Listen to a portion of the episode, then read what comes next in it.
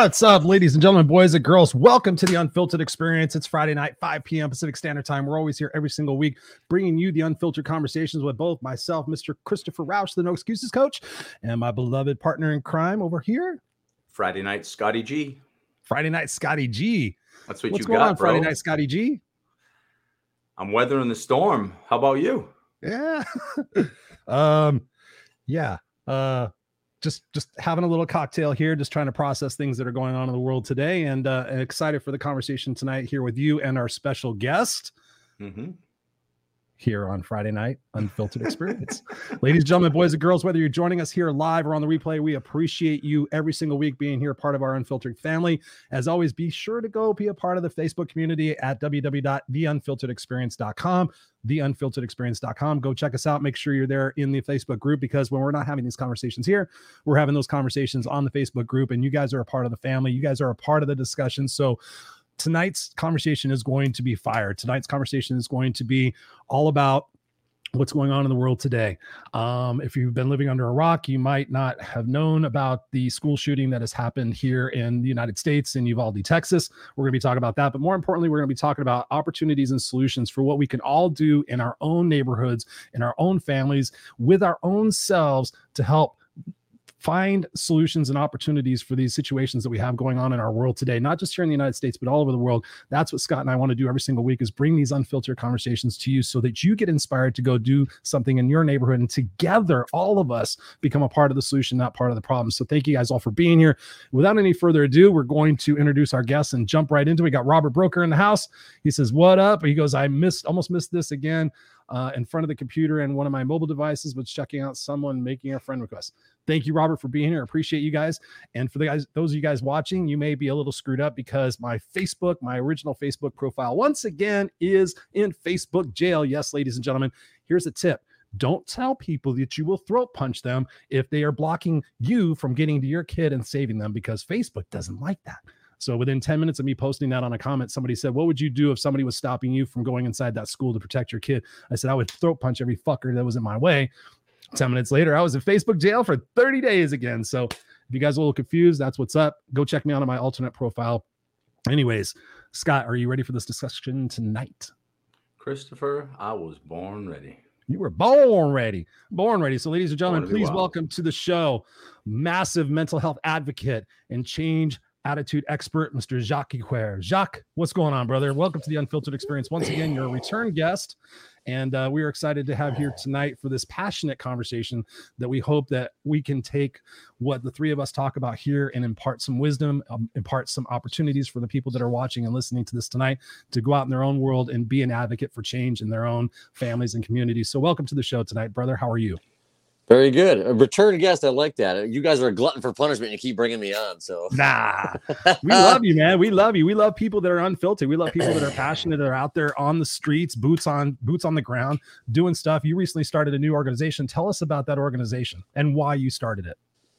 Oh well. Oh, my organization, um, 4s4Life, is obviously it's based on mental health. It's it's attacking mental health on multiple levels in, our community, and I'm in upstate New York. And um, you know, I created on my own after my own battles through the mental health minefield, including being bullied, drug addiction, depression, and multiple suicide attempts. So I turned all of the um, pain into purpose. I guess is the best way to put it. Yes. Talk about it. Talk about that road to recovery. Talk about your mental health challenges and your journey and how you became the man you are today. A lot of support. Um actually just reaching out and saying that you need support just admitting that you need help. I mean that, that's the that's the biggest that's the biggest um blocking point for anybody. They- they're just afraid especially men to ask for help. We're just so afraid that society's going to deem us weak or wimpy or whatever it may be that you just need to uh you know step up. I mean that's my hashtag man up not shut up Yeah. it's it, it's it's enough for of us men being silent. You know, we've been silent for too long and holding all this in, and uh, it's time to just let it out and be okay with it. You know, and we talk it. about this all the time. The, the three of us, we we're all vulnerable men. We've all shared our feelings, whether it be laughing, crying, being pissed off, whatever. The Yeah. wide spectrum. You know, more men need to embrace that. Mhm. You know, It's Jacque, true. uh, this weekend, um, I just uh, this past weekend I had a, a men men's retreat just for two days. You know, I wanted to make it gentle enough for people to come in and check it out. And every man who was at that event had a breakthrough, and through that breakthrough, there there were tears, there was laughter, there was, you know, shifts in their breath. They were like, "Wow, my my breaths are just longer and deeper naturally without thinking. I don't know what's going on." And and one of the things that I found from that was creating that safe space for men while still making it cool. You know, I had steaks, yeah. I made ribeyes at night. Like I made it a men's environment with Whiskey. a very safe. Yeah, yeah. We didn't do drinking. Well, actually, that's not true. We broke out one bottle of wine because one guy insisted. Um, but but the bottom line is, you, you know, make make it a safe place and and literally guide them to spaces that, for me, because I'm I'm in practice of this, you know, spaces that they haven't really been, and the breakthroughs are just waiting. And so when we see what happened in Uvalde, Texas, and we see what's happened across the United States, and we see the denial of what's going on, a big part of that is without question, we could talk further about that, you know, the, the ease of getting guns. But another big part of that is the inability for us to process emotions and be present in ourselves. I don't want to say, um, especially for men, but being a man, I can say that a little more. I, I, I don't want to say what women are feeling, um, but I can say this. I know, especially for men, we're brought up to be badasses, brought up to be tough. It is very difficult to go to another man and say, Can you provide a safe space for me to move through my emotion and, and feel? I mean, it sounds insane. Like, hey guys, listen, I'm I'm feeling really shitty. Um, I've been giggling a lot. If you notice when the show started, I'm laughing, whatever, but I don't feel that. I, I feel a hell of a lot of sadness deep underneath me of what is going on in this world. And like you, Jacque, I bet it's covered with a massive layer of anger and the sadness pushes up then the anger surfaces and everyone's like you know why are you acting like that? Whatever. That's my defense mechanism too.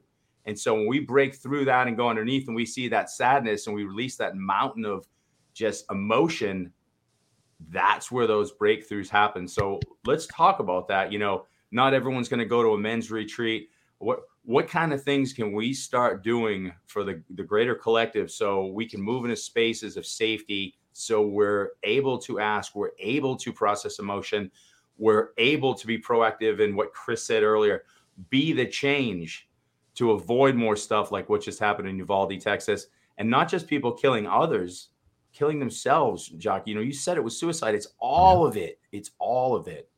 What do we do? Well, you know, I think uh, it, I think it, yeah, it was. And you know, kudos. I saw that that men's uh, retreat. You know, and anything like that is and you know, like you know, even with the man up, not shut up, I don't like to call it a support group. I call it a brotherhood. It makes it feel yeah. more, you know, because you still have that masculine edge to it, where it's wow, it's a brotherhood. You know, we all stand together. We all stand, you know, uh, by each other's side. And I think, um, you know, that men's retreat, I'm actually planning one myself as well. And I think getting out and doing those things as a group it's just like hanging out with your boys. You know what? You know, it's like, hey, you get five best friends together, you're hanging out. You know, you do mountain biking, you do, you know, kayak, and you do mountain climbing. Yeah, you throw some breath work in there, and meditate, but you don't tell them that they have to go. You just set it up where these are. This is what we're offering. We'd love for you to come and you know enjoy everything and experience everything that we're offering here. But that's totally up to you. And I think once we leave it up to them, and, and especially for men to make the choice on their own rather than dictate to them what they have to do, that's a huge uh, key to opening, unlocking that door. Mm-hmm. Like what that. have you found in the group since, since starting the brotherhood? Because I've been a part of that. What have you found in the group? What have been the common responses from the men coming into the group and recognizing what it is that you're trying to do for them and with them? Well, you know, it's funny that Scott brought up breakthrough. So I, I had, um, I actually had, well, I'll just use one for example. So uh, he's about uh, maybe uh, early 30s, and I had I had run into him out one time um, and uh, convinced him to join the group because he was um, ex-army, dealing with PTSD, drinking six nights a week, marital problems. You know, the old same thing that we hear from a lot of people that yeah. that experience that. And uh, we started talking, myself and my brother-in-law, who's a retired Marine as well, and and, and I helped him come out of his shell, and, and he started uh, really mentoring this this younger man. Um, we'll speed it up a little bit, and we ran into him two weeks ago. So this was three weeks after the initial conversation, and I run into him in the same place, and he's smiling and I said, Tim, how's everything going? I can use his name because no one else is going to know him other than the three of us. And uh, he goes, listen, he goes, I cut all the hard liquor out. I'm down to two days a week drinking. I said, that's great. That's little victories. That's what we want. Baby steps. Yep. Um, he goes, I went and saw a psychologist. I'm, I'm taking a class for my PTSD. My wife and I are getting along better. I yeah. see, I said, because, and the difference is, this goes back to what Scott's saying. We can tell men, or we can tell anyone, this is what you need. This is what you have to do until you wake up and realize that you made the choice yourself Mm-hmm. That and, and that's what I said to him. I said, You woke up and said, I don't want to do this anymore. I want to be better. And that's why you're where you're at now. And this kid's on top of the world right now. And it made me like I'm getting goosebumps now because I, you know, I had a part in making a difference in his life. And that's what we do our work for, right? Is to make a difference in people's lives and, and get them to see what we are trying to accomplish. You know, not only as individuals, but as a community, especially on the mental health aspect. So here's a question for you, Jacque, because we've sure. got um we've got a lot of people, you know, who are listening or who are going to listen to this, and we've all heard the old, you know, cliche that uh, you've got to hit rock bottom before you actually come to surface and make the choice for yourself. Um, I, I don't like to fully believe that everybody has to do that. How can we get somebody who hasn't fully hit rock bottom but is clearly suffering to awaken to make that choice without forcing the need? Because I mean, th- there's things that I've definitely hit rock bottom on to make my shift. You know, Chris, I'm in the same exact boat. Um, same thing, Jacque. You know, we've we've had that like, well, did we have to go here? Like, we all want to be able to help somebody at the halfway point to rock bottom when the need surfaces without saying you need it. Just saying, would you like an invitation to this pathway? What are some tips or what are some things that we can do to maybe inspire change before the rock bottom occurs? That's a great point, Scott. that is a great point because I'll tell you what, with what you just said, I didn't want to hit rock bottom. I didn't want to be where I was until I came out. Believe I don't think any of us did, and I think no. rock, rock bottom is is like the pits of hell. I mean, you, you don't want to be there. Oh, um, you know, I, I just think that you know, and we don't want to again just say men, but we always talk about men. But I just think anybody, if you start feeling out of sorts in any capacity, something's just really bothering you, it's nagging, it won't go away. Reach out to somebody. It doesn't have to be your mm-hmm. wife or your husband. It could be a friend. It could be, you know, a, a work colleague. It could be your son or daughter. It could be anybody. Just to voice your opinion and say, listen, can we just sit down and talk? You know, and, and you know what? We all, you know, we all want to speak. You're a great speaker. Chris is a great speaker. I'm a great speaker. But you know what? You need to be a good listener. Listener. Yep. Amen. We can we can sit here and spout off all we want, and not, not saying that it's not well documented and founded, but you know what? Sometimes people just want to say, "Will you shut the fuck up and just let me talk?" And, and you know what? That's fine. And uh, I, you know, I just think that if you start feeling, and, and I don't mean depressed or sad, just in anything is out of sorts, and you just don't feel yourself it doesn't hurt to reach out to somebody. I mean, 90% mm-hmm. of people do have a heart that are going to say, Hey, yeah, I'll sit and listen to you. You may find one or two that are just like, don't want to be bothered with you, but don't let that turn you off. Keep going till you find that person that's going to listen to you. It's going to help you. You know, I mean, that's what we're all doing is aiding people on their paths. Everyone's path is different. My path isn't your path or Chris's path. We've all traveled different paths to get where we are. But if we can give them tools to help them along the way, you know, I think we're making a step in the right direction. Jack, right. I don't know if you saw, but there's uh there's an amazing video that um you know how like when you're you're thinking about something, the universe always plugs it in, whether it's through real life, social media, whatever. It's um it's by Orvis, the company. It's like an REI type company, whatever Orvis, but you can look it up. It's O R V I S. Okay. They have a video, and it says, "What if they What if they know?" And it's a 12 minute video. It's like a movie. It won all these awards. I think it's called. I shared it um, on social media, yeah, but um, I saw that. Yeah. So it's like 12 minutes. If you haven't listened to it yet or seen it, yeah, so, I'll, I'll definitely check it out. So it's about a guy, okay, and he's telling his story. What if they know? And so he's a like a really well known, you know, fishing instructor. He teaches fly fish fishing. He's very successful, but he's bipolar. Mm-hmm. And so he's always on edge. What if I fuck up? What if I make a mistake? What if I have a manic head? What if I? So his whole life is just under stress, and he really wish he could just say, "Hey, if I start acting like this, no different than a diabetic, like, hey, give me an orange juice or but what it is, we see it so horrific. And the bipolar is one great example because that's something that many people are or have some degree of that or anxiety or depression or whatever it is. But if we could just lead with our reality without judgment, and again, that's going to take some time, but that's a big question. What if they know? And so when we go ask and we're like, what if this is bigger than I think? What if this is just the tip of the iceberg? What if this is, you know, I've got a family to feed. If my boss finds out, if they think I'm nuts, if that, yeah. That's got to be a big factor. And then so so how do we circumvent that? Like how do we go to somebody? How do we speak to somebody? How do we connect with the right people? Because listen, we we put up a freaking bravado and an identity that hey, I'm superstar manager guy and I'm infallible and you can't touch me or whatever we've decided we think we are. how can we go to a space of spirit and say this identity and this title doesn't mean shit? My sanity, my support, my love for others, my connection, my brilliance means everything. That's a really hard jump. So, so where do we go with that? I, I do want everyone to watch that movie because if if you know somebody that is anybody in that film, you're going to see someone in that film go, "That's me. That's my wife. That's my friend," and and you're going to see it, it's the best 12 minutes I've ever seen in my life. It's that good. Damn. All right, I'm gonna go find it and post No, it. it's here. that good. Yeah, I right. My wife watched it. My daughter watched it. I was. It's that good. But so, what do we do there? Because you know, we're, we're asking people to take the leap. Don't wait to hit rock bottom. But at least rock bottom, you're shielded at that point because everything fell apart, and you're like, well, fuck it. Now I have nothing to lose. How do we go with confidence, knowing a little bit of our world might shift, a little bit of our world might break down to truly heal? It's a scary place for for any of us. Well, yeah, and I, and I think the big what is our biggest roadblock as humans? Fear. Yeah, fear. We, ourselves. fear is our Yeah. biggest roadblock at anything. We're always if you want to go to another job, what stops us? We're afraid to walk out that door and take that step because we don't know what's on the other side of that door. Hell yeah. You know, and it- you know it's like a roundabout point. But I was talking to a buddy of mine a while back, uh, and one of my biggest um, issues that I have with myself is I have a hard time losing people close to me. It's not the, the, the sort of the death aspect, but I just I've always had a hard time dealing with it. And it stems from losing both parents. You know, my my mom was 47 years old. You know, um, died of breast cancer. My dad was 2013. I've lost multiple cousins to uh, heroin overdoses. We can go down the list. Uh, I can't bring myself to go to wakes if there's someone close, and I have a hard time dealing with that. And I had bounced some ideas off this a buddy of mine, and um, you know, he said, "Well, you know, maybe you should go see somebody yourself." And this is going to go to your point. So I said to him, "I go, wow, man, how's that going to look? You know, I'm a mental health advocate, and I'm out here preaching about everything. Now, isn't that sort of going to look weak if I go, man, I got to go out and see somebody about an issue?" And he goes, "No." And you know, I wasn't looking at. I was looking at it like you just talked about, being scared of. Holy shit! Like people like say Scott or wow, what are they gonna think of me, man? This guy's going in to see. I'll feel like Tony Soprano, like the, the icon. well, no, the iconic guy, and he had to do it on the sly. And uh, my buddy just said, "Listen, people are going to look even, you know, stronger to you. They're going to back even more, realizing that someone uh, uh, on where you're talking from, that precipice, that you you're going out and seeking help, even though you're helping everybody else.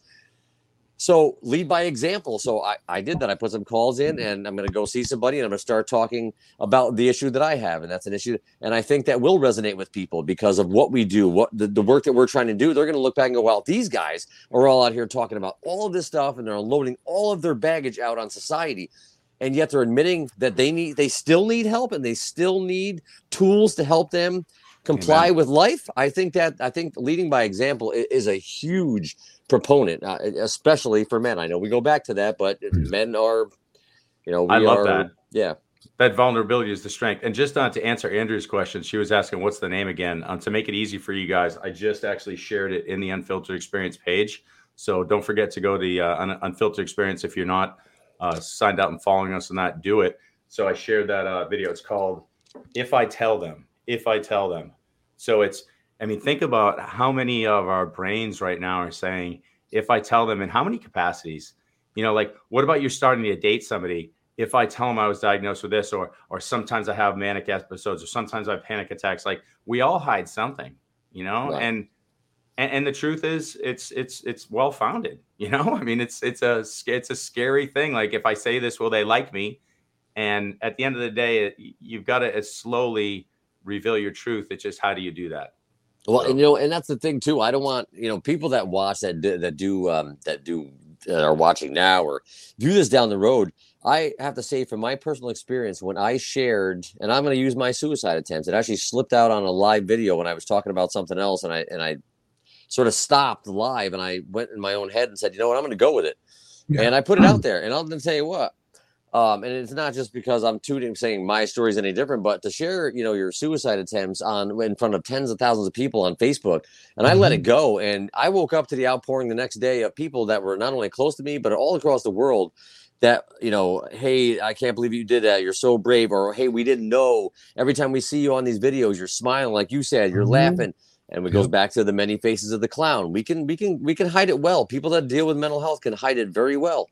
Very. Um, so I think to those people out there that if you are suffering and you are afraid, don't be afraid. I'm not going to say that your experience is going to be the same as mine, but I'll tell you what, when I let that go, that was one of the biggest biggest things I could ever get off of my chest and man, it felt like uh like 2 tons of shit just I mean it just exuded off of me and I felt so much better and now I'm an open book about everything because I shared one of my deepest darkest secrets with tens of thousands of people and there was more positive and negative that came out of it. So I'm going to tell those people out there if you do share it, you may have some negativity. You may have people say you're weak or I can't believe you did. But you know what? They don't matter.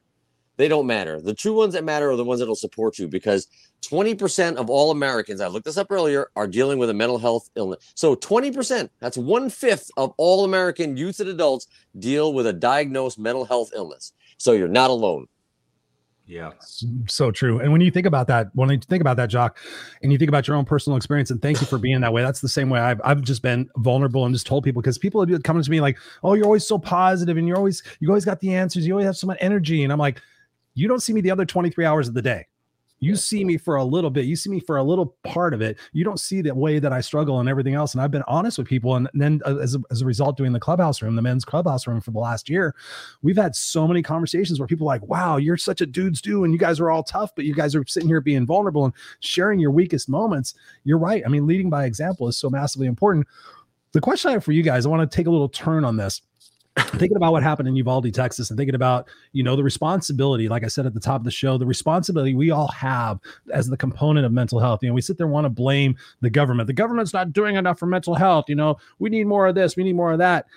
And thinking about it, you know, is it our responsibility here when we know somebody who is challenged with mental health to maybe get them mental health help without them, you know, actually being on board with it. So take the example, like if somebody knew that this guy was mentally challenged and he was thinking about blowing up a school or going and shooting people, do you guys feel it's a responsibility of the people that are close to them to notify authorities that if this guy is potentially dangerous and will cause harm to other people?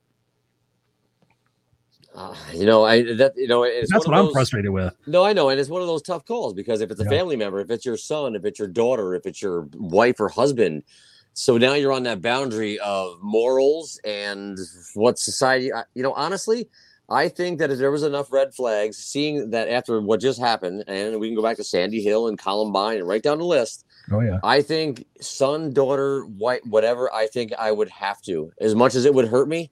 I mean, think how many lives you could save. And you just, I mean, you're looking at 19 lives plus his grandmother that he shot before he actually went to the school. So 20 mm-hmm. lives. And somebody mentioned, I can't remember where I watched it, said, "Well, there was there was no red flags," and I'm thinking to myself, "What? You know?"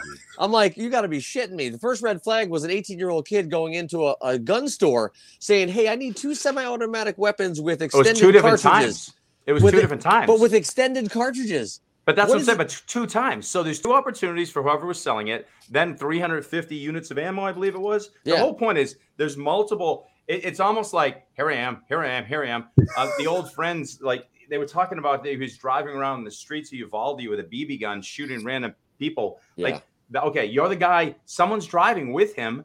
Okay, yep. obviously, if you're driving, he's doing that. You think it's funny, but it's kind of like we all have that friend, or we have a friend that I don't want to say is that crazy, but you know the one who kind of laughs a little like longer when the joke's over, and you're like, "You're yeah. right, bro." That's like, what I'm talking about. They, wasn't that funny? So, so I, I'm going back to like high school, and I'm like, hey, hey, bro, you know, you, you know that that's not okay. You know, like, hey, I get it, I get it, but you you can't drive like without sharing too much of like who it is. Like, I had a friend who who was going into become a policeman, and he was driving around one day, driving around. He just bought a new Mustang, and he's shooting stop signs. Okay, what's behind that stop sign? He thought it was funny. He's like, boo, boo, boo. And I'm like, stop, dude, stop, stop. Like with real bullets? real effing bullets and the gun that was given to him he was like like becoming a police officer. And so my point being is he's no longer with us so i'll just leave it at that. But um the, the point being is that this kind of stuff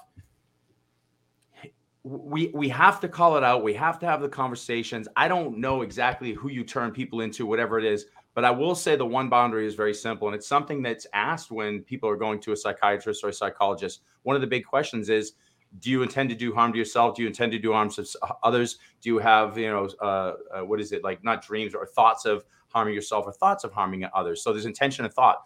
if that's a reality, like as soon as that comes up anywhere, maybe those are questions to ask a you know a friend. You know, maybe we just say, Mhm. "Hey, do you ever feel like harming others?" Because if that's their norm and they say that, maybe we start asking questions when we see like weird behavior. Like, do you ever just want to hurt other people and go, "I hear you"? Just say, "I hear you." You don't have to like, and then figure out where you go from there. Because I know this. I might be like, yeah, I get pissed off and I'm not really going to hurt somebody. That's my answer. Like, I don't want to go maybe get in a fight in a gym or something, but I, I don't want to shoot people in the face because I'm having a bad day. Right. So maybe we literally ask the question outright because this kid was saying it. He was Mhm. saying it to people on social media, going, "I'm going to let it sending fly. I'm going to let it rip. I'm going to go crazy." Yeah. So I think we're all like, "Whatever." Like this guy's nuts, and and that's it. You're right. Whatever. This guy's nuts. This hmm. guy's losing his shit. I mean, Those this fuckers need to be held easy. accountable. I This is believe. not easy. It's a shift in how we see and how we behave.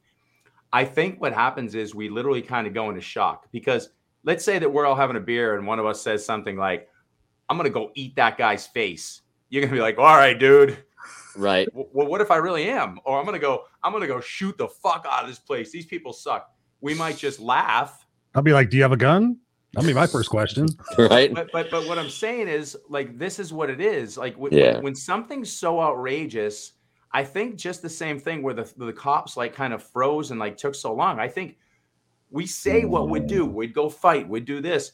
I, I think I know everything I would do, but I think sometimes things are so outrageous that we're like, what the fuck did he just say? Did he say he's gonna just eat my face? And if he did, maybe we got to question the fact you can't be eating people's faces. You can't be shooting up malls. You can't like. I I think that's really what it is. I think it goes from he's just being crazy because we can't even conceptualize, and that's probably where the issue is that we have to start to normalize questions and and trust what people are saying and move on that trust. Well, I think what Chris. Oh, I, well, I think what uh, Chris said, and, and the thing that's different for the three of us talking about this is that we're a little different than the average person because we sort of know a lot of the warnings. You know what I mean? Like, we, I think we would catch on, and it's not to say that we're better than anyone else. I'm just saying No. from what we've done, the work that we've done, Hyper you know, aware. w- yeah, we're definitely going to catch on to things. And I think rather than even turn somebody in, I think we're going to try our best to do, you know, on Right. our own to help those Sure. individuals, whoever that may be. So, I, you know, I think that's for the average person, that's a tough call. I mean, I agree with sort of what what Scott says about, you know, maybe in that moment, like we don't believe that it's really going to happen. You know, how many times, like you said, is somebody, I'm going to go punch this dude in the face, I'm going to go knock his fucking teeth. And you're like, oh, yeah, whatever, dude. You know, same thing. Well, punching Um, somebody's one thing, but saying they're they're uh, showing Yeah. pictures of guns and stuff like that. But, but see, I here's pers- the I'm thing. personally so fired up that they should be responsible for it because where's the accountability? Oh, I knew that person was going to do that. I knew, like, they're just sitting there fucking like, oh, I'm so sorry, but they didn't do shit to do it. They How do we define that? Because. I I agree with you, Chris, but I'm trying to put myself in situations Yeah. where people have said batshit crazy stuff. The problem we we it's so normalized. We live in a batshit crazy world. Where's the gauge? And that's why I'm saying maybe maybe what we do is you know we talk about we need to learn about finance in schools, emotional health management, all these things. Maybe there's a certain criteria of questions we start asking people when they because think of this if I'm about to go to, like I said, I'm about to a psychiatrist or a psychologist or or somebody's about to do that. What if we're kind of learning as a collective to ask those kind of intake type questions as kids? So when a kid's sitting here and you're saying, "Do you feel like killing yourself?" Like if the kid says, "I, I really want to die," and go, "Well, what would you do about that?" And even like as kids, if we start asking questions that will guide people, then we can say, "Hey, Mrs. Barnes, I think Steven needs help. He's not feeling good. He feels like I know it sounds nuts, but but is it? I think we've come so far that we're like, nah, nah, nah, everything's fine, everything's fine, everything's fine. That the outcome is everything has not been fine for this individual, and we've just said he's a guy, he's fine. She's just crying because she's a girl. All this stereotypical bullshit, and then boom. So to avoid the boom, this has to start way back when, not just sitting at a bar going, "You really going to eat people's faces, or is this a joke?" Mhm. For Sure. some reason, I'm just hooked on that eat people's faces thing. Yeah, I know. That, that's just felt making, right. he's Reminds me of a making me nervous. I Thank. God he's It just Texas. felt right to say it. Oh, maybe that's the pro- maybe Do we you need use to ask barbecue sauce, Scott? questions. Let me ask this, uh, uh, Scott. Do you eat barbecue sauce or are you a ranch guy? I like a spicy barbecue that's real peppery, personally. Mm, okay, Let's start calling him Spicy Scott. spicy Scott. Spicy Scott. Well, you know, the What's thing been your experience, Jock? Have you I mean you you've obviously ran into some of these people? Have you ever ran into somebody you're like, okay, do I report this guy or not? Because I understand that it's a it's a very difficult situation, but at the same time, there's got to be some accountability. There can't be just always blaming everybody else for why it's happening when it's happening in our own houses, in our own homes. It's like I didn't know Jeffrey was in his bedroom making bombs. I didn't know Jeffrey was on. I mean, what the fuck is that? Those parents should be held accountable. Like if you know, you can report it anonymously. I mean, when we think about that, I mean, the mental health, it's we're so fearful of saying shit. The cancel culture, like, I don't want to say anything. It's not my place. You know, it's not my responsibility. It, then all of a sudden we're all, oh, let's pray for these people. What the fuck are we going to do about it? What are we proactively going to do about it in the situation moving forward? And the people that are watching and listening to this, we want to inspire them to be able to say, okay, here's something you can do. Like you said, Scott, asking questions but the personal accountability and responsibility for knowing that somebody's out there that potentially could do harm like i didn't really think he was going to do it well guess what I would we, listen. I, I would feel worse not seeking help for that individual than being on the other end of that after they just shot 19 people and feeling like thinking. shit going man i could have stopped that like i could have at least helped to try to prevent this or maybe taken the steps to get this person the help they needed so if you're looking from that vantage point if i That's had to live with one or the other i'd rather have someone be pissed off at me that i went and got them help behind their back than have them come out and commit that horrific scene that just happened in Texas. So uh, there's, there's your answer to that question you just asked. And Jacque, yeah. another point on top of that too. You know, we, we were sharing a quote before we got on air. We were talking about that importance of when we have kindness and compassion for all. That's how love gets spread. And so I think if we come at that from a compassionate, kind point with the intention that that we're in service to that person, we're not doing it as some like penalty. I'm, I'm not saying, hey, you're messed up. I'm saying hey, I want to see you healed. I don't want to see you have to live like this because I know this doesn't feel good for you. I can see the pain. If you're coming at it literally as a person who wants to see a healed world, then that's going to spread love. So there's no downside to it. There might be some friction in the moment, but there's going to be friction in the change of this universe as we we make this a better place to be existing. Mm-hmm. So it's it has to happen. I, I, don't think there's any other way. I think you're you're on point. Well, I mean, yeah, and Erin says it right here. She says, or yeah, it says all uh, absolutely yes. If I heard someone say those things, I would act. However, there is a fine balance between someone saying something crazy and someone doing the crazy with multiple other red flags. Yes, yeah. thank you There's for being here. There might be some like a certain amount of flags we need to see before we do it too, because everybody says something nuts. You know, right? Sometimes I'd say well, like, dude, I want to fucking kill that person. There's babble, and then there's I want to kill that person, mm-hmm. and here's how. And I wrote a letter about it and have seven posts about it. That's starting to get a little more real. Yeah, that, no, no, I agree. I don't mean to laugh, but that, that's true. No, because like, and, and, you know, we Chris all say something dumb. Well, Chris got up, but, but, this whole thing has been a blame game. Everything's society's a blame game. Everyone's got to blame somebody. So now we're mm-hmm. going down this road where we got we're going to blame guns and we're blaming mental health. There's not one singular mm-hmm. thing that led to this. Okay, right. it's a combination of things. We are talking about mental health because that's what we do, but no sane individual gets up in the morning and says, I'm going to go buy a gun and shoot up a school. Okay. I don't care.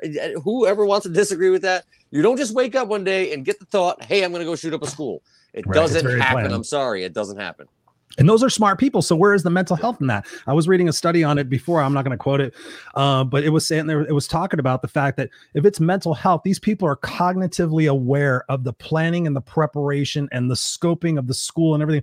Like is that mental health or is that intention? Like, so what what is your definition of mental health in this situation, Jock? Because you're foremost an expert on it. When I think about that, it's like, was the guy mentally ill or was he fucking just like in his brain and that's what he wanted to do? Well, I mean, again, I think there's there's signs, and if you've dealt enough with people with depression or addiction or suicidal ideologies, you know, there's red flags that the normal per, the normal person doesn't catch on to. And I, and I always use this example of uh, say if your child comes home one day and he's like, "Ah, oh, Dad, I don't want to eat dinner tonight," so we'll automatically just slough it off as he might have a stomach bug, and we send him on his way.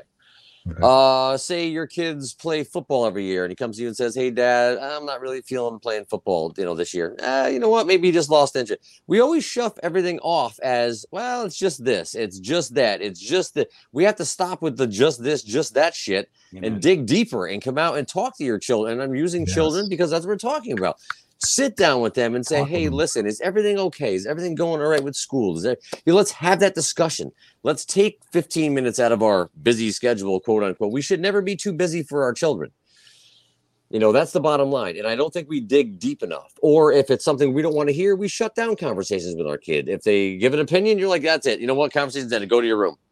You know, Go I got a question for both of you guys, and I, and I, I, I want to, I want to, I, I want to throw ourselves under the bus here because we, we don't do enough of that. We do it. Let's let's let let's let's each give our you guys lead.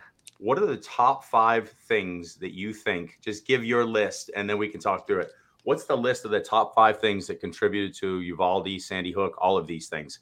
Like literally top five points, and let's talk through that because because again, we've all said one thing. It's not one thing what do you think of the top five? Put them in an order that you think. Just throw through it. Ooh, in an order? Oh, man, I don't know if it's it doesn't have to be a perfect order. I don't know it doesn't, it doesn't have to be a perfect order. Well, there's an SAT question, Scott. No, no. The, the reason I'm asking this is because everyone's coming with one thing, sure, and I'd like to see if we can walk through the balance of let's pick these things and walk through them together. Because because I'd like to see if we could just kind of put the ingredients together and show what simultaneous work and five issues could potentially look like. Because here's the deal everyone's going, if we do this, okay, anytime you do one thing, it's kind of like building a dam, but only building the middle. It's going to come right. around the sides. Like you've got to build the whole thing at once. So, what are the five ingredients that could seriously reduce what's going on in this world in the United States now? Not like an example of, well, we could be like Denmark or why does Australia work and what's different mm-hmm. over there right now in the US as a whole?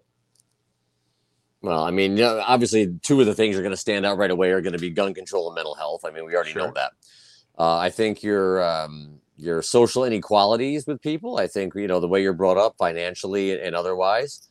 Um, I think your home life, if you've had any kind of abusive um, in any capacity, just just home life in general. I think the way you're brought up um, has a lot to do with, or could have a lot to do with this. Uh, now I got to get a fifth one. Chris isn't helping at all. I just dropped four, and I'm waiting for Chris to chime in. Chris, I'm, I'm, I'm, I'm, letting you listen. I'm listening. Oh man, I, am trying to get the fifth one, but I think there's at least good four ones that I can think of off the top of my Four's head. Four's good. So. Four's good. I'm not okay. pushing. We'll, we'll pop more. Chris, yeah, I'll, I'll, think. I th- I think the first one that that comes to my mind is is love like I said before, you know, the self love aspect.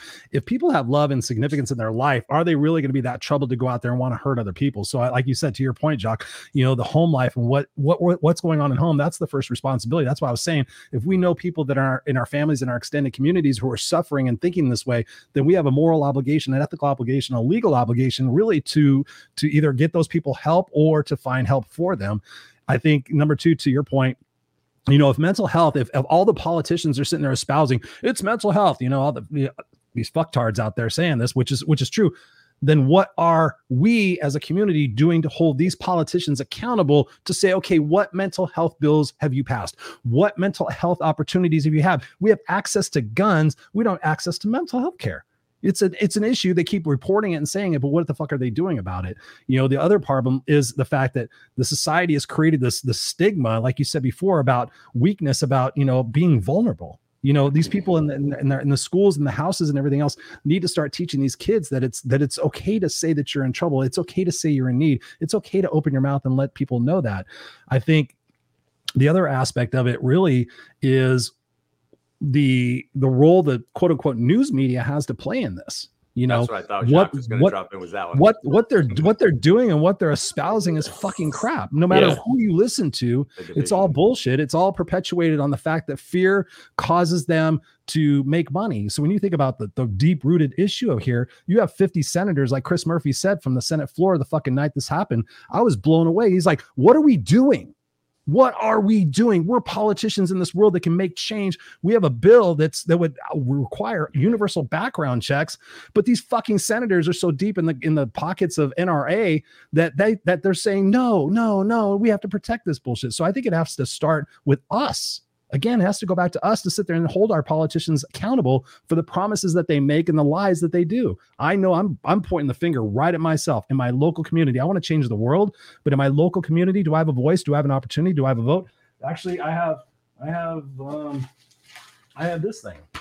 It's called a vote. It's called an election. So I could sit there and look at my elected officials and sit there and take responsibility for if they make a campaign promise to say that we're going to, you know, invest in mental health in the kids in the elementary schools and do these things, then we should hold them accountable what we do. And I'm pointing the finger at myself, oh, okay, I'm going to go on to my next thing. So I think I think the biggest issue is that it starts with us and starts with us holding those people accountable and finding out what the fuck's going on. Well, it's a problem though. You're not going to, you know, trying to hold. And I just had a, a discussion with uh, somebody that deals with the assembly here in New York earlier. I just had a chance meeting. You never know who you're going to meet. Right. And as soon as I brought up mental health, he's like, "Thank you," because he goes, "Well, we're go, no, because everybody gun control is the easier issue. They're going to take the easy out. It's easier to talk about gun control and to sit there and try to." Control us with hey you can own a gun you can't own a gun then talk about mental health because it's a taboo topic and nobody wants to fucking address it i had a parent the other day in the gym tell me I can go where I forgot where he was. He might have been in Texas, but he was somewhere he went away. He goes, I could buy my daughter a shotgun quicker than I could find her a psychologist. Yep. Oh That's, God, yeah. That is it's fucking a, awful. Texas is 50th in mental health. I read country. that earlier. I read if that. Some, if somebody if somebody's on Medicaid or Medicaid, like a kid's on Medicaid, so watch this.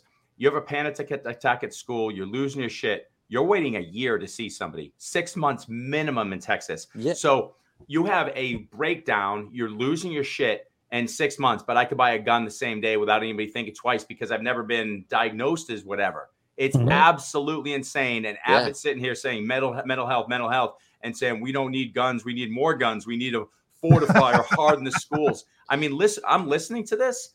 These are the same people that wouldn't invest in the Go Love Now program into schools. You know why they said? I'm gonna just walk through this.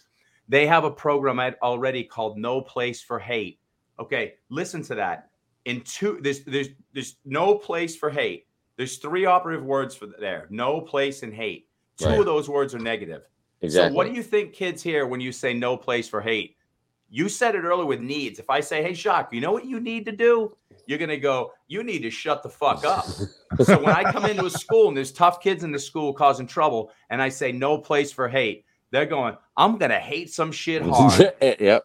And I walk in, I say, Go Love Now. What do you think they do at first? They laugh at me and they go, What do you know? And then I tell them my stories and they're like, Bro, man, you know, I, I, I hear you. You're lit, bro. And uh, the, these gangster kids are taking their hoods off, hugging me.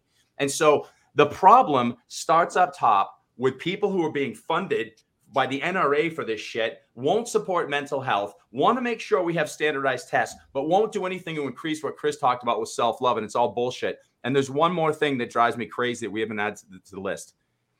Bring it.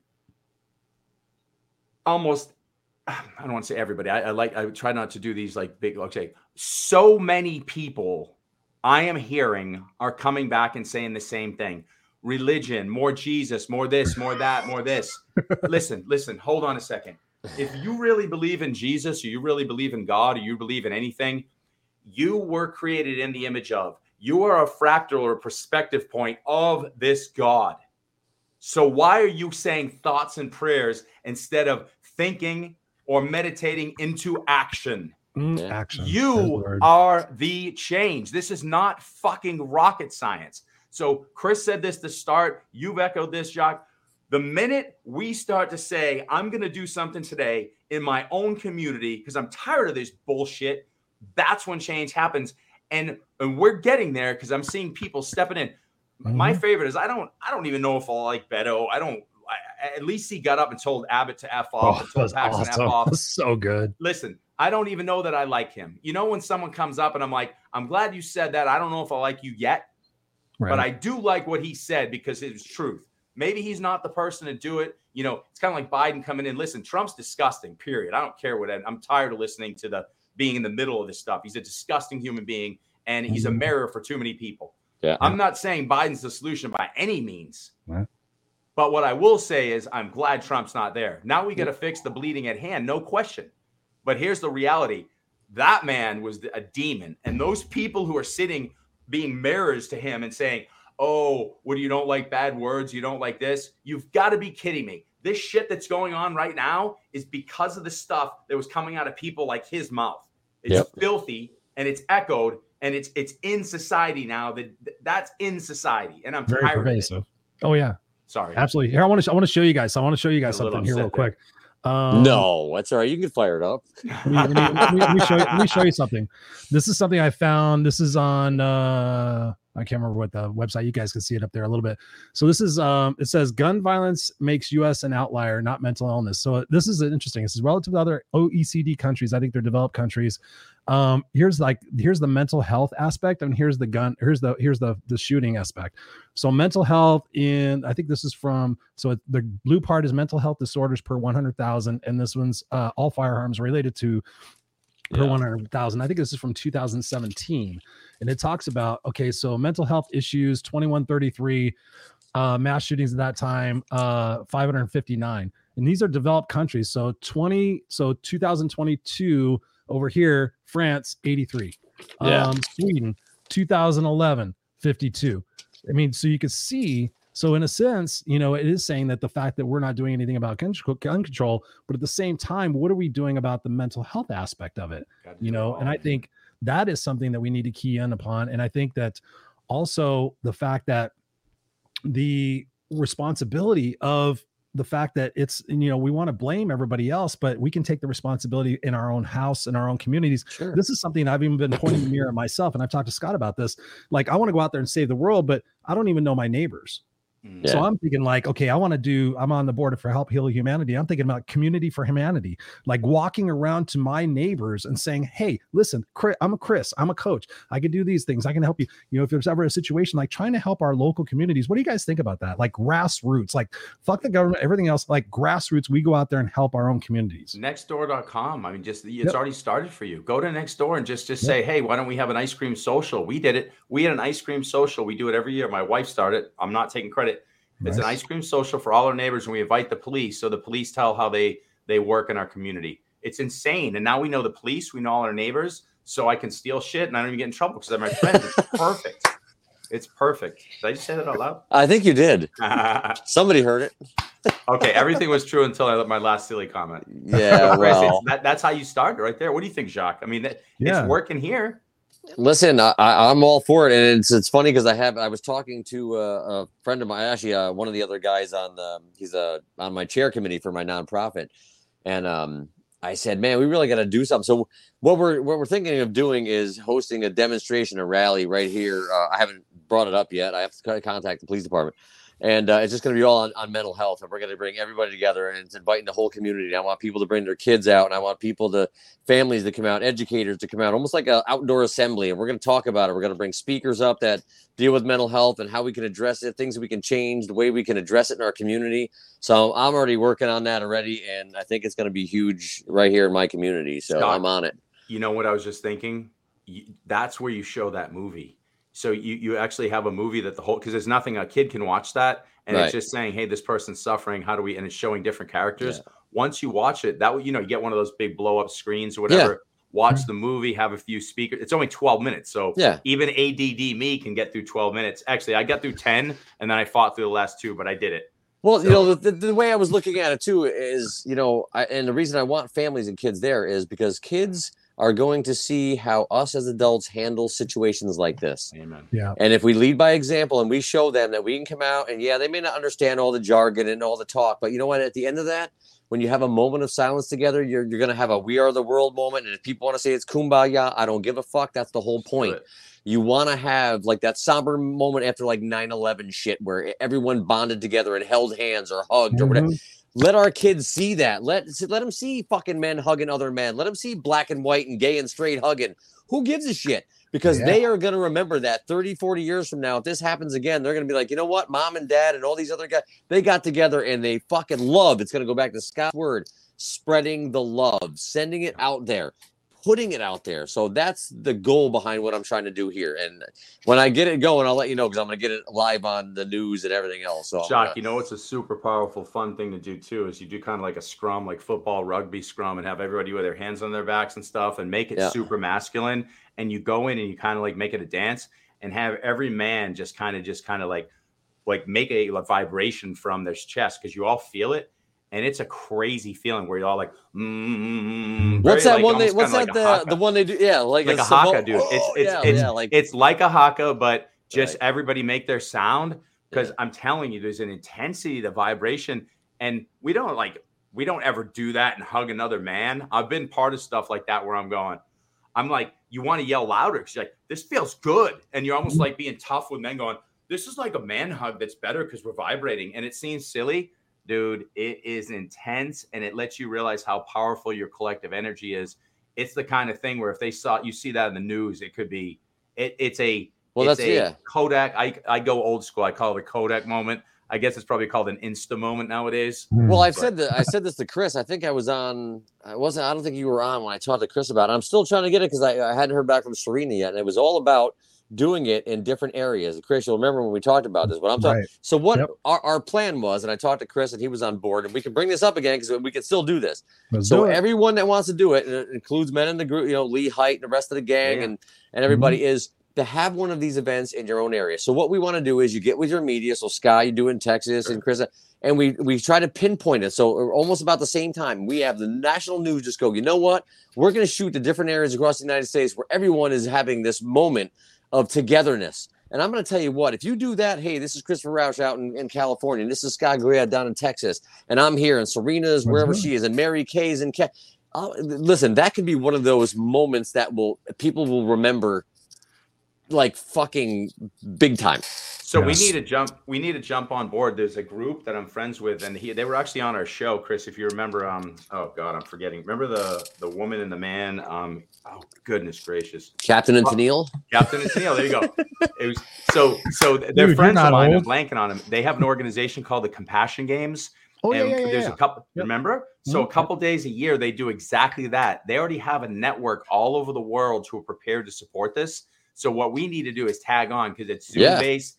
They they have people. I mean, dude, they have people like you know like monks from this place, this like high priestess from this place, this like very famous I, have been part of it. It's insane. And just so it's you know, intense. I had no idea before I brought that up. Just so you know, this has just been something I've been thinking about in my oh, own. Oh yeah, but, but the, like, be- the, the beautiful thing is this has come up in different talks, and then they materialized it and brought it together. So all we'll John do is we'll Sommer Ramer, Ramer, Sommer and Jon Ramer. Thank you yep. so much, Sommer and Jon Ramer. I, I apologize for getting your names because you're good friends. They live up in Washington State, right near Vancouver. They yep. grow across the the way.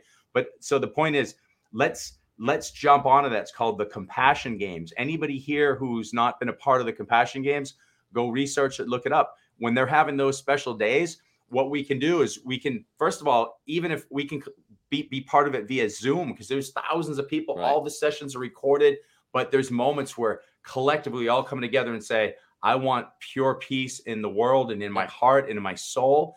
And if we're doing that simultaneously with pure intention, there is a shift in this world because of our intention. So let's all align together. Let's let's not make it like fractalized. Let's go deep together. Because think about it, you know, the, the movements that made a difference. Think back in the movement. We are the world. We can go back hands mm-hmm. across America. I mean, Bad even ass. even you can even go down to Million Man March. They stood together. All those black men stood together and unified.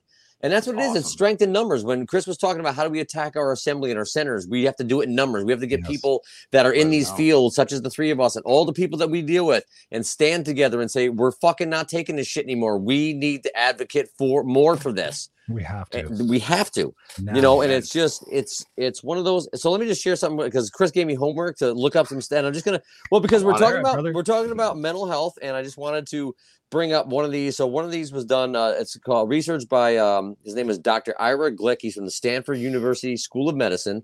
Yep. Um, they took 35 mass shootings to uh, uh analyze, and out of the 20, at the 25 out of the 35 had mental illness diagnoses. 18 were schizophrenic. The other 10 were bipolar, delusional disorders, personality disorder, or substance related disorders. So wow. for the people that are watching, that's from a Stanford University of Medicine. That that was, and I'm not saying that's the cause. I'm just trying to defend our mental health aspect of it. That this is a problem, and it also goes on to say that you know, um, outside of the mental illnesses, it goes along with lack of social capital, which we talked about, and male pressure to conform with societal stereotypes. Ooh. So I mean, this is so I did my homework, Chris. I'm getting good at this. This was in good like job. 20 minutes, man. I was banging Thank out you. stats. Um, and the other thing that resonated with me is it said the U.S. can certainly decrease the rate of shootings with increased mental health resources. And one of the big things that I think we can do is that health class that we all took in school, which is bullshit that doesn't talk about anything. Yeah. Why don't we substitute that and put a mental health class in there? Amen. You know, why don't we go in and say, you know what, no Emotional more health class and showing the sex tape with the penis and the vagina. Why don't we get in and start getting into the depths of mental how to health? process your with- emotions. Exactly. Look at the it. difference that can make in a school. Why mm-hmm. don't why are we not doing that? Jacque, I, I literally teach that the- through Go Love Now. I have a full process to teach it, and guess what happens? I go in. So, so I'm going to tell you why we're not teaching that. This is this is the ultimate irony.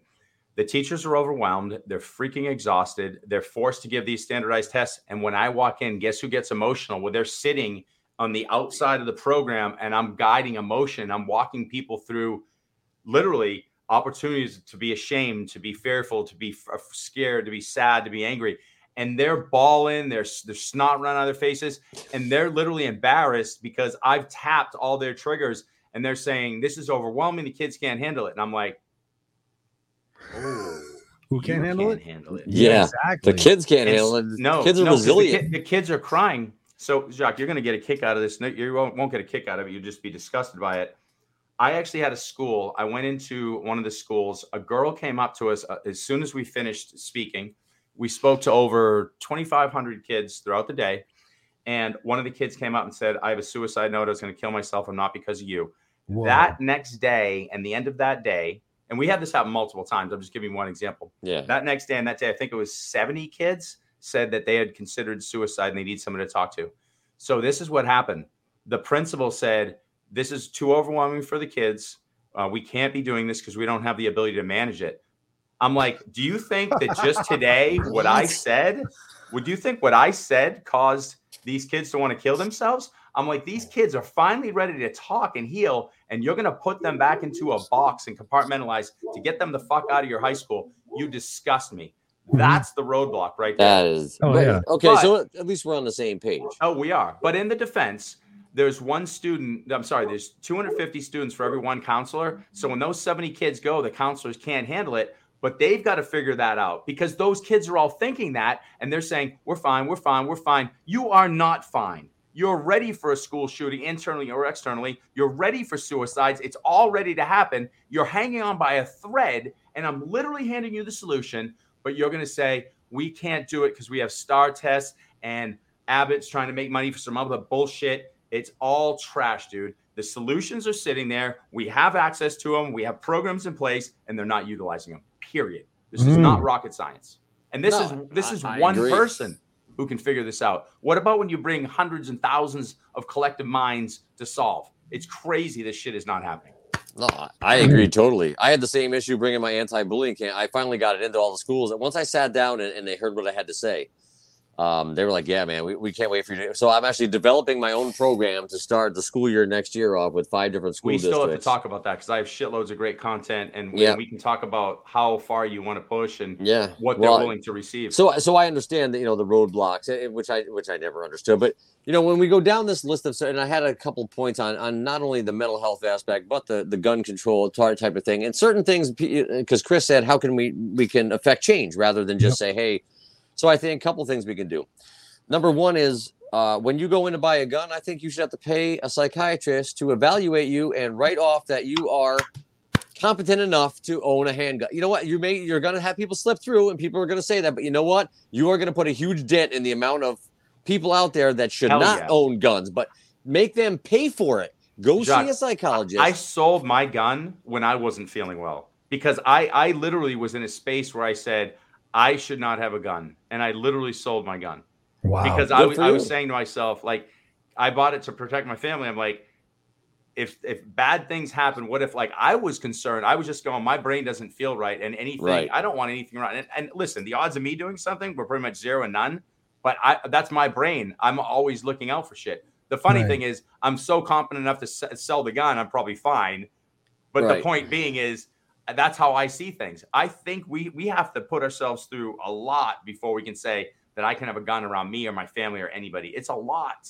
well, I It's a think that's responsibility. so. I think that's one thing. The other thing to address security in the schools, and I've said this since Sandy Hill, you have enough retired military and veterans out there that are trained Give them the jobs. Put them in security. You don't need a hall monitor. Put these ex-military guys, not the ones obviously that have PTSD, but the ones that are legitimate. They, have got to be tra- they've got to be psychiatrically. Yeah, they do, through. but I mean, you go through the process. That's fine. But you're talking about people that are in that have, know how to handle conflict, hand-to-hand combat, how to, you know, I mean, they, they are trained. You can't send Joe Smith in who works out at his local gym and thinks he's not going to do something because it's not going to happen. or you give need teachers someone- guns. Yeah, or can't yeah. give teachers guns. No, if you have someone in there that, that knows how to handle crisis intervention, those type of things, that's what you need. And there are a lot of respectable veterans out there that would take that job in a heartbeat. I know a Mhm. ton of them here that would sign up for that job immediately. I agree with that, and I get scared because working at a, a college here in Texas, they were making a big push saying that uh, we need to start being armed as teachers. So we were at meetings about it, and I'm looking around the room and I'm thinking, You got Barney is what I'm Fife in the room no, no, I'm, 45. tell- I'm telling you, I'm telling you exactly what I'm thinking. If I'm a psychotic student and I know this teacher has a gun, it's not going to be in their hand aimed. It's going to be in a briefcase or whatever. If I come in and I, I, I tell you right now, I, I, I'm one of the younger professors. I'm 51, but I'm, I'm much younger in spirit. There's not a single person in that room I couldn't have taken that gun away and just beat them down with it. Never mind pulling the trigger. I'm thinking to myself, if I'm an angry student, what are you possibly going to do with this gun? And it was proven. We saw it in Buffalo. We saw it in, in Uvalde.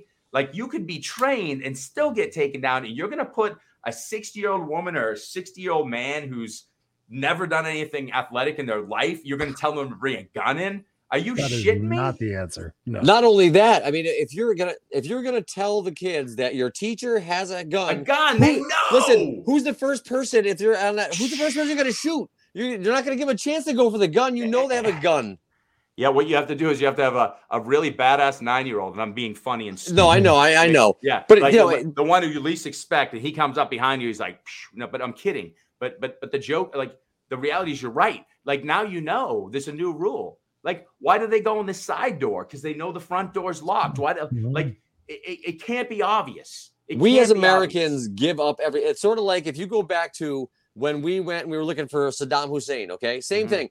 We warned them. Okay, that's We like going, going, 'em. hey, you know what? We're coming to get you. What'd you think Yep. he was gonna do? Not hide? He's gonna stand out and wait for us?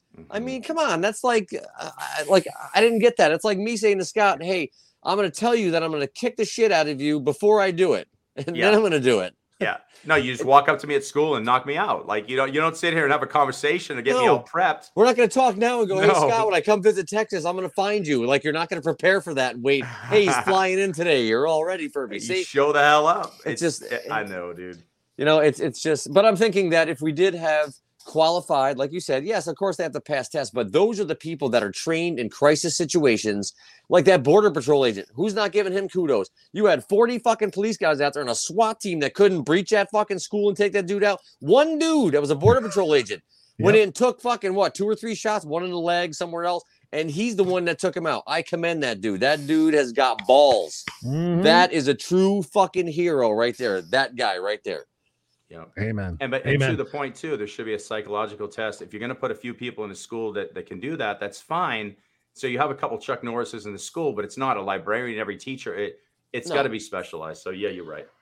I It mean, it's does, something it that does. obviously you can filter through and go through it, but it's just a thought of when we say, well, there's nothing we can do. Well, stop hiring the fucking guy that hangs out at Cumberland Farms, you know, smoking cigarettes to be your Mhm. hall monitor and wonder Right. why you don't have anything going on in the school. Amen. That's all I'm saying. Just put some so put some effort into this. We're not putting any effort into any of this. And that's why we're not learning. And the, the bottom line is, I'll leave you with this, is that when you when you have a problem with your car, we'll just say, Chris, you have a problem with your truck and you take it into the guy to get your brakes fixed, they're gonna fix the brakes. Now, two weeks later, you have another noise. They're going to go in, they're going to change something because they know what they didn't do the first time, fix it. So we're going to adapt and we're going to change it. Mm. What have we learned? We have Columbine. What we learn? Nothing. Nothing. What happened? Sandy Hill. What we learn? Nothing. What happened? Uvalde, on top of all the other ones. I'm just bringing those three up because there's never, they say the same fucking thing, these politicians on it. Mm-hmm. There's no answers. They roundabout bullshit and then it's guns are the problem. We have to stop. You can't own a gun. Shut the fuck up. Seriously. Really. Yeah. I'm just saying. Ladies and gentlemen, boys and girls, what a passionate conversation. We've been going for an hour and three minutes, hour and four minutes. Thank you guys all for being here in the comment section, the fans. You guys are awesome. I love what Erin says right here be love. Oh, Absolutely, that's all guys. all we She's like, bring on the love frequency. Absolutely. Uh, tour of love. Absolutely. You know, it's ultimately about us taking responsibility for our own mental health, our own conditioning, our own processes, and being an advocate for change in our own communities and, and, and holding our politicians accountable for the bullshit going on. I know for me personally, I want to understand why there's 50 senators saying that there shouldn't be universal background checks the fact that somebody can this guy can go down the street and buy a, a semi-auto uh, assault rifle but he can't buy a beer it's like right. why do we need an assault rifle when you look back on the constitution you look back on what the founding fathers of this country said you know we want to protect ourselves you know who needs who needs an ar-15 to go out there and shoot targets who needs an ar-15 to go shoot camels or or fucking whatever you shoot that's a fucking asinine part of it. So I think the government is part of the responsibility because we should have another show on this. Because when you think about, and Scott and you and I know this from Jimmy Dennis, the whole corrupt Oh, jail yeah. system and everything else that feeds I'll into do a whole that, and the on that when you want. multi-billion dollar stuff. Yeah. We Yeah. should probably come back and talk about that because I think it's the government's responsibility and the government's fault for what's uh, some of this is being perpetuated because they're not coming up with the answers, like Chris Murphy said from the Senate floor. If you guys have not seen that, I don't like watching all that shit, but I watched Chris Murphy talk about from the Senate floor, and he was holding his fellow senators and his fellow congressmen accountable and saying, "What are we doing? We have a bill here that can that can cover universal background checks. Know, That you, if you go buy a gun." From a private party, like I did, I had to go to Big Five and I had to go through the whole process when I Yeah. bought my shotgun you know and what he said was he goes i'm a gun carrying member of society but why do we need this type of gun? Why do we need these things? What are we doing? And again it goes back to the special interest groups and the NRA and everything else that people are sitting there going like when at when uh beto went up there and, and and challenged those guys and they're this is not a political thing. Really? Uh fuck the fuck off. You know sorry about that. So Yeah. i appreciate you guys for having this conversation tonight. I appreciate all you guys out here being here please if you have comments and suggestions or things in your own neighborhood that you've done that have implemented that have happened and that have helped people please put them in the comments here. We're going to go back and revisit these comments. We're going to continue having these conversations. And if you have a different perspective if you know somebody who has a different alignment with this or has somebody who has done something in their own community please let us know. Again go to www.theunfilteredexperience.com reach out to scott or myself reach out to Jacque connect with them. Jacque where can people connect with you and continue the conversation? Because this has been super powerful tonight Well, you visit us on Facebook, 4s4Life, or our website, www.4s4Life.com. Yes, yes, yes. Jacque, thank you so much for being here. Thank you for your passion. Thank you for your authenticity. Thank you for everything that you do every single day because I see it. I see it. I know it. I feel it in my heart. And I'm proud to be a partner with you. And together, all of us, by having this conversation, we want you guys to go out there and have these conversations in your community, right? We have community crime prevention things and everything else. Let's have a community mental health awareness. Let's go out there and help one another and lift each other up instead of tearing each other down. Let's not watch the news. Let's go out there and be the advocate for change that we want to be and be a part of the solution, not part of the problem, and stop blaming everybody else and start looking inward and what we can do within ourselves to heal ourselves and then go out and heal everybody else. And real quick to all the men out there that you know we can't have conversations. Here's three men right here having a conversation, and we're not Okay. degrading each other. We're not coming down. We're coming together, unified, to come up with solutions to the problems that are in society nowadays. So it can happen. We're proving it right here. Amen. Yes, we are. Yes, we are. Jacque, don't go anywhere. I'm going to put you backstage for a second. Yep. Scott and I are going to finish out the show. We love you, man. So there you have it, Mr. Goyette, an hour and seven minutes. Um, we could go on for probably indefinitely and talk about all sorts of different issues. But what for you struck the most in tonight's conversation that we can share with the listeners again to recap what it is that we can all do to be a part of the solution? Yeah, it started before we even uh, got on air. Uh, we were talking about be the change ourselves, and I think um, Erin said it, you know, beautifully. She was talking about um, be love, and so what I would say is this: if God is love, if universe is love, if consciousness is love, to Mary Kay's point, oneness, all one and the same.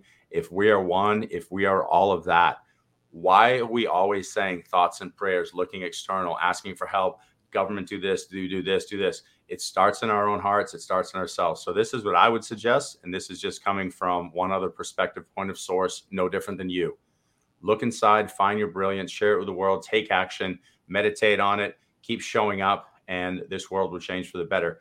We've got this. We're in the middle of some chaos. It uh, feels like a nightmare, but no different than you've heard before. If you come to a point in life where you feel like you found hell, got to keep moving through it. Just keep driving through it because on the other side of that is heaven, and we're on the way to that. So be love. I'll end with that. I can agree more. I mean, it's really it is about that, and you've taught me that, Scott. Like really thinking about love, and I was thinking about tonight's conversation. Like, okay, it's mental health, it's this, but like peeling back the onion, where does it go back to? Where does it go back to? Where does it go back to? It goes back to the childhood conditioning that we've all experienced, and thinking about, you know, did that kid, you know, as as as mad as I am at that 18 year old, at the same time, I want to go out and hug him and go like, what the fuck's going on in your life? Chris, I went straight to that. I said, how? How could this, like everyone else is saying, you know, I'm glad he's dead. I would have eaten his soul or whatever. And I'm going, how did his soul get so distorted that he right. could walk into school? Like my question was, how, not you're the devil, but what came into society that allowed that to happen? That's where we need to move towards. That's where the love is lost.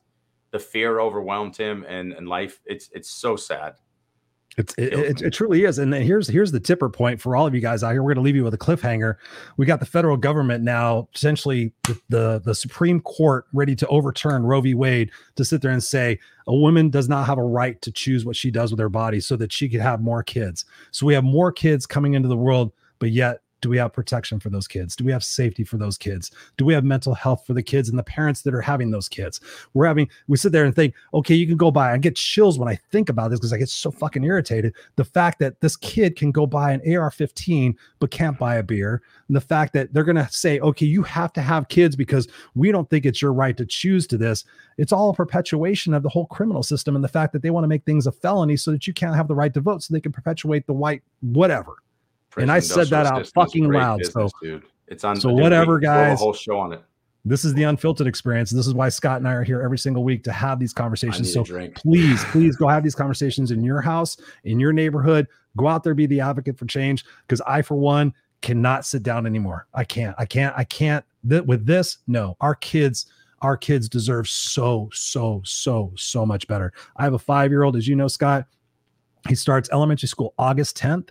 I know for me, I'm going to be going over to Washington Elementary and going, hey, ladies and gentlemen, what's your fucking thing? Because I just told this story earlier today. I don't know if I ever told you this. I was I was I was I was asked to speak at a high school in Orange County here in Southern California, a very uh, affluent area, and it was right after I think it was right after Sandy Hook, and I me looking like this walked onto a school campus with a backpack I was lost. I was like trying to figure out where I was supposed to go. My friend told me just go to the front office. I got lost and I was at the back part of the school and I walked through the school, through the quad area. I stood in the quad area, me with a backpack on, and not a single person asked anything. And then I walked into the front office through the back door, walked up to the front. She's like, "Hi, what can we do for you today?" And I said, "I'd like to know about your your your school security because I just sat there and walked through your quad area and nobody asked me anything." I could have literally walked out there and went, I could have killed so many different people. Obviously, I didn't because that's not my intention. But the fact that that wasn't going on, so I know for me that I'm going to go to Washington Elementary in my own community and say, "Hey, what's your security? What's your what's your process? What do you got going on for for teaching kids these things?" And if you don't have anything going on, my buddy Scott let's get his program in here because we can do that here. I can do this. So you guys can do whatever you can do in your community. Please go do something in your community. Come back and tell us about it if you want to be on the show. We would love to have you on here and let you know, let everybody else know what you're doing in your community to make this world a better place for our kids and for the safety of everybody else. For the 18 year old boy who was suffering so badly, he felt that he needed to go in there and do that. We love you guys. We appreciate you. Go to the unfilteredexperience.com, become a part of our family. We appreciate you. Go out there, have a blessed weekend. Go out there, be the change that you bitch about. And most of all, go enjoy your moments because nothing is ever guaranteed. We love you, and we'll see you here next time on the Unfiltered Experience. Love Peace. you, Chris. Love you, people.